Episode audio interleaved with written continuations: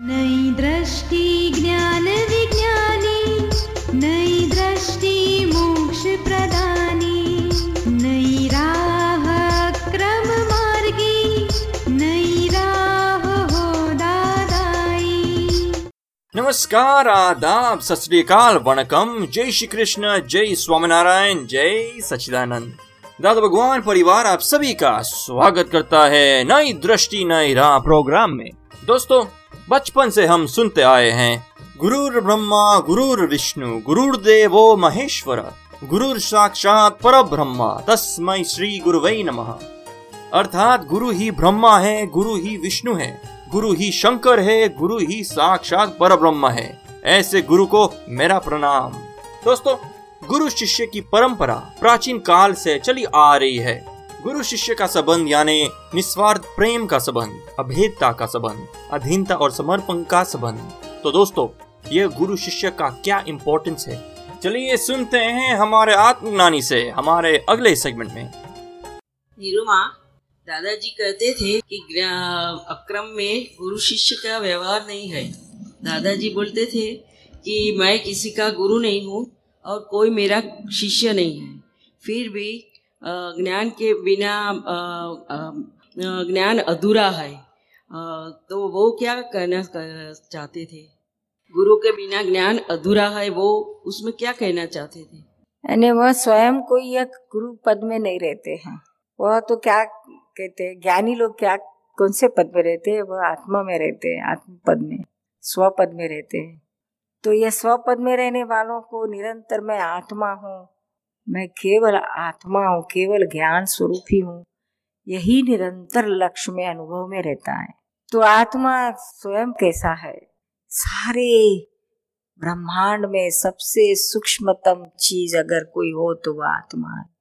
तो सूक्ष्मतम चीज़ जो स्वयं है वो कौन सी दूसरी चीज़ की से गुरु हो सकती है? सिर्फ़ आत्मा। सिवाय तो वही दृष्टि से वह रहते हैं जीते हैं। वही दृष्टि उनके आत्मा में से प्रकट हो गई है, लघुत्तम दृष्टि। तो फिर गुरु क्या वहाँ प्रवेश कहाँ हो सकता है, गुरु पद का? हाँ लेकिन ज्ञान के बिना आपका उद्धार नहीं है, और वह ज्ञानी का ज्ञान चाहिए। आप चाहे उनको गुरु मानो, भगवान मानो, जो मानना है सो मानो, आपके लिए बराबर है। लेकिन वह खुद स्वयं कभी ऐसा नहीं सोचते हैं कि मैं गुरु हूँ। समझ में आया? अगर कोई मान ले कि मैं गुरु हूँ तो उसी समय वह नीचे गिर जाएगा, अहंकार आ जाएगा। आप सुन रहे हैं नई दृष्टि, नई राह। दोस्तों, हमें हमारे गुरु, टीचर या प्रोफेसर से कैसे बर्ताव करना चाहिए? क्या सतयुग या द्वापर युग की तरह आज भी गुरु का आदर करना ज़रूरी है?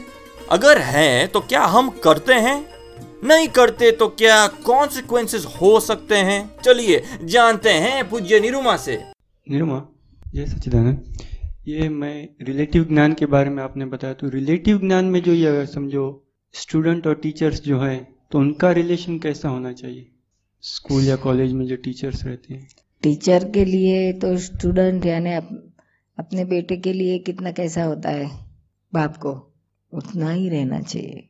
उसका अपने बाप अपने बेटे के लिए कितना हित देखता है? रात दिन उसका ही हित देखता है ना? उसको कुछ कहे, डांटे तो भी उसके अंदर में तो यही रहता है कि मेरा बेटा प्रगति करे, आगे बढ़े, गलत, गलतियों में से बाहर निकल आए इसके लिए उस रात दिन करता है ना, उसी तरह से टीचर को भी यही रात दिन रहना चाहिए कि मेरा शिष्य किस तरह से आगे बढ़े, किस तरह से उसकी प्रगति हो। बाकी सब सेकेंडरी टॉप मोस्ट प्रायोरिटी यही लक्ष्य होना चाहिए। और अगर हम टीचर हैं, शिक्षक हैं तो हमें क्या विद्यार्थियों के साथ एकदम बहुत स्ट्रिक्ट डिसिप्लिन का व्यवहार एक्सपेक्ट करना चाहिए या बहुत सारा होमवर्क देना चाहिए, बहुत सारा काम करवाना चाहिए, क्या, कैसे रहना चाहिए? बहुत सारा यानी आजकल शिष्य का क्या होता है, ज़्यादा होमवर्क देने की वजह क्या है कि घर पर जाकर भी वो लोग टीवी ना देखे, सारा दिन खेल ना करे और माँ का सर न खाए, इसलिए होमवर्क देते हैं। तो करते रहते करते रहते। और फिर स्कूल में भी पढ़ाने का इतना उनको उमंग नहीं रहता है, समय भी नहीं रहता है। घर पे करते जाओ करते जाओ। बाकी ऐसा नहीं है, सब बैलेंस्ड होना चाहिए, सब बैलेंस्ड होना चाहिए। लेकिन ये तो सिर्फ़ पद्धति अलग हो गई है। आप सुन रहे हैं नई दृष्टि, नई राह। दोस्तों, जैसे भगवान राम जी ने गुरु वशिष्ठ से, स्वामी विवेकानंद ने रामकृष्ण परमहंस से, एकलव्य ने द्रोणाचार्य से और कबीर जी ने रामानंद जी से ज्ञान प्राप्त करके अपनी पूरी ज़िंदगी समर्पित कर दी और परम विनय की दशा तक पहुँचे तो हमें कोई भी ज्ञान की प्राप्ति परम विनय या अधीनता के बिना हो सकती है? चलिए जानते हैं हमारे आत्मज्ञानी से। दादा भगवान अब प्रत्यक्ष गुरु है या परोक्ष? मेरे लिए दादा भगवान प्रत्यक्ष है या परोक्ष है? ऐसा है। दादा भगवान ये शब्द समझने की बात है। जी। दादा भगवान कोई व्यक्ति नहीं है। आपका आत्मा ही दादा भगवान है। अच्छा। और वही आपका प्रत्यक्ष परम गुरु है। बहुत अच्छा। वो एक बार जागृत हो जाता है तो वही बाकी ज्ञान तो उनका ही है। आपको अगर हम ज्ञान दे तो नीरू बहन तो निमित्त है सिर्फ़। जी। आपके तक आवाज़ पहुँचाने के लिए स्पीकर है ना? जी ये भी तो निमित्त है। जी। साउंड सिस्टम है ये सब निमित्त है ना? यह कुछ स्वयं नहीं करती है। जानता नहीं है। स्वयं कुछ बोलती भी नहीं है ये सिस्टम निमित्त है। इसी तरह भी यह भी एक इंस्ट्रूमेंट ही है निरुबैन। ज्ञान तो आत्मा का ज्ञान ज्ञानियों का है तीर्थंकरों का है और आज का नहीं है अनादिकाल से चला आया है। जी। वही ज्ञान किसी इंस्ट्रूमेंट के ज़रिए पास ऑन होता है। तीर्थंकर भी इंस्ट्रूमेंट तक वो कुछ किसी चीज़ के करता हो के नहीं करते हैं। सिर्फ़ इंस्ट्रूमेंट करोड़ों को मोक्ष में ले जाते हैं लेकिन वो निमित्त रूप होके ही फिरते हैं। वो कुछ करता हो के कर्म नहीं मानते हैं। वो तो निरुमा आप इंस्ट्रूमेंट कहते हैं। हम तो सर्वस्व कहते हैं। हम इंस्ट्रूमेंट बोल ही नहीं सकते सोच भी नहीं सकते। सर्वस्व कहते इंस्ट्रूमेंट आप कह सकते हो। हमारे लिए तो सर्वस्व है। एवरीथिंग इज़ दैट इंस्ट्रूमेंट के बारे में हम सोच भी नहीं सकते क्योंकि आत्मा तो आप देते ठीक है। अभी आप एक आलंबन भी है जहाँ तक हमारा संपूर्ण व्यक्त नहीं होता है तब तक आप आलंबन रखो उसमें नुकसान नहीं है। क्योंकि श्रीमद ने ही खुद ने कहा है कि ज्ञानी की आप तन मन धन से भक्ति नहीं करोगे तब तक यह ज्ञान परिणाम नहीं पाएगा। नहीं पाएगा। ज्ञानी को इसमें से कुछ चीज़ नहीं चाहिए। लेकिन आपके परिणाम के लिए आपको ये चीज़ रखने की ज़रूर है। तन मन से भक्ति करो धन की बात अक्रम में निकाल दी गई है। जी अच्छा किया। कहाँ से लाएँगे धन? है जो तो धनवान है तो बड़े धनवान है उनको आत्मा का धन नहीं है। और जो धनवान पैसे से नहीं है वो बड़े आत्मा से धनवान होने आए हैं अक्रम में तो वो कहाँ जाए कहाँ से? आप सुन रहे हैं नई दृष्टि नई राह। दोस्तों आज हम बात कर रहे हैं दुनिया के सबसे पवित्र रिश्ते की। जी हाँ दोस्तों, गुरु और शिष्य की। दोस्तों, गुरु का स्थान हमारे जीवन में बहुत ही महत्वपूर्ण रहता है। शुरू से लेकर आखिर तक, दोस्तों, हमारा पहला गुरु हमारी माता होती है। वैसे ही, लाइफ के हर कदम पे कोई ना कोई हमारा गुरु होता ही है। तो क्या जीवन में एक ही गुरु होना काफ़ी है? या फिर एक से ज़्यादा? चलिए पाते हैं इसका उत्तर हमारे अगले सेगमेंट में। राधा भगवान की आपकी शरण में आई उससे पहले। क्या कहना चाहते हो? बहुत लंबा है आपका तो। अ, मैंने दो बरस पहले अ, आपकी शरण में आई और मैंने ज्ञान विधि ली। और उससे मुझे यानी ऐसा लगा कि फुल एंड फाइनल मैं यहीं के योग्य हूँ। पर इससे आने से पहले मैं कई जगह होके आई हूँ कई गुरुओं के कोर्स किए हैं। और अब जहाँ मैंने मैंने सात वर्ष पहले जहाँ मैंने अ, किया था वहाँ मैंने वॉल्टियर किया था। मैं वहाँ टीचर नहीं बनी थी। लेकिन वहाँ से अब बार बार एक ज़ोर आता है। अभी आप जैसे बोले कि गुरु और शिष्य और वो शिष्य को बांधना चाहते हैं। तो ऐसा मुझे महसूस होता है यानी।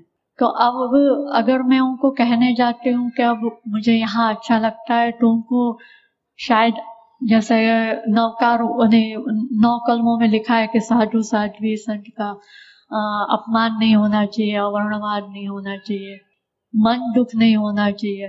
तो अब उनको मैं किस तरह से मना करूँ? यानी वॉलेंटियर का काम करते हो आप? मैं वहाँ करती थी फिर बीच में मैंने बंद कर दिया। तभी उनका फ़ोन आते रहता है। फ़ोन आते रहते हैं। हाँ तो बोला मैं बिज़ी हूँ बोल देने का। थोड़ा एडजस्टमेंट आप घर में कौन है? मैं अकेली हूँ मेरे साथ हस्बैंड है। हाँ तो बोलो कि अभी हमारे घर में थोड़ा तकलीफ़ है मैं नहीं आ सकूँगी। एक थोड़ा एडजस्टमेंट घर में थोड़ा तकलीफ़ है ऐसे बोल के बात पूरा कर देने। मैंने ऐसे बहाने भी बनाए हैं। तो दूसरा कुछ नहीं कर सकते हो क्योंकि उसको ज़्यादा आर्ग्यूमेंट करने की ज़रूरत नहीं है कि मुझे अभी एडजस्टमेंट में थोड़ा चेंज है मुझे अभी नहीं पहुँच सकती हो सॉरी मैं जो टाइम होगा मैं ज़रूर आपको बताऊँगी। ऐसे करके एक दो तीन बार करेंगे वो लोग समझ जाएँगे कि भाई इनको अभी इंटरेस्ट नहीं है। ये तो वॉलेंटियर पार्ट है। इंटरेस्ट का पार्ट है। नहीं होगा तो नहीं भी कर सकते। अगर घर में हस्बैंड को भी तकलीफ़ आती है तो छोड़ भी सकते। है ना? एक्चुअली क्या बात है कि हम इस संसार में अलग अलग दुकान में क्यों घूमते हैं? हमें कुछ पाँच लाख का हीरा चाहिए। तो जब तक नहीं मिले तो हम एक दुकान में जाएँगे दूसरी दुकान में। जब मिल गया दुकान में घूमना बंद हो जाएगा। यही हुआ। तो ये आत्मज्ञान प्राप्ति करने के लिए हम प्रयत्न करते हैं और शांति का रास्ता ढूंढते हैं। जब हमें सच्चा रास्ता मिल गया तो धीरे धीरे दूसरा छूट जाता है। तो हम बोल सकते कि नहीं, अभी मुझे इच्छा नहीं है, मुझे इंटरेस्ट नहीं है। सॉरी माफ़ कर दो। मुझे मुझे, मेरी प्रगति का मार्ग मुझे मिल गया है। एक बार, और नहीं तो क्या है कि इनको आर्ग्यूमेंट बढ़ते हैं तो फिर ज़्यादा चर्चा भी करने की कोई आवश्यकता नहीं है। और साधारण हस्बैंड वाइफ का कुछ एडजस्टमेंट बता के बात बात पूरी कर देनी। और हम आप जो बोलते हैं कि हम नहीं जाएँ तो हमारा अवर्णवाद होगा मंदुक होगा। सच्ची बात ये नहीं है। आप बॉम्बे से अहमदाबाद आए तो बरडे वाले बड़ोड़ा है दिल्ली है चेन्नई है कलकत्ता वाले को आपने गुना किया किसी का? नहीं। हाँ तो आप अपना ध्येय के अनुसार जाते हैं। इसका मतलब ये नहीं कि दूसरे को हम अन्याय कर रहे हैं।